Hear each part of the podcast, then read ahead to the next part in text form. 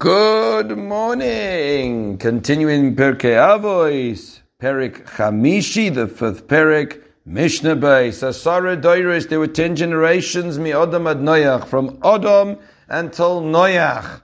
And if you take a look at those generations, they just steadily got worse and worse and worse and worse until the Mabon, until the flood.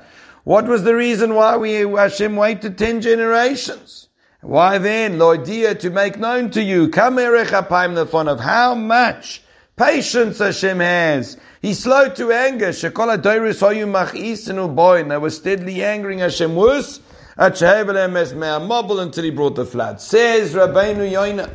We have to know there's two very important things here. Number one, Hashem has exceptional patience. We can't imagine the patience he has, not only with the generations, but with us individually.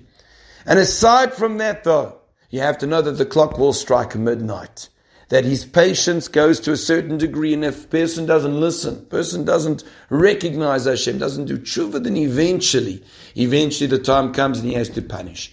Says Rabbeinu Yonah, this we can extrapolate to our Golus, our exile today. We take a look at the exile today and we say, almost 2,000 years, how could it be? HaKadosh Baruch Hu, is there ever going to be Moshiach?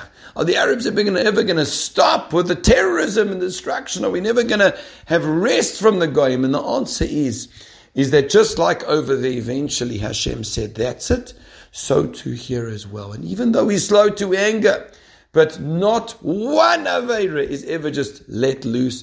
Not ever one mitzvah is unrewarded. And Hashem will bring Moshiach. Hashem will tell us that the time is going to come, that He is going to reveal Himself, and He's going to show the entire world what Klal Yisrael is. So when we look at the news and we hear what's going on, let's stop a minute and say, HaKadosh Baruch Hu, the day is coming. Have a wonderful day.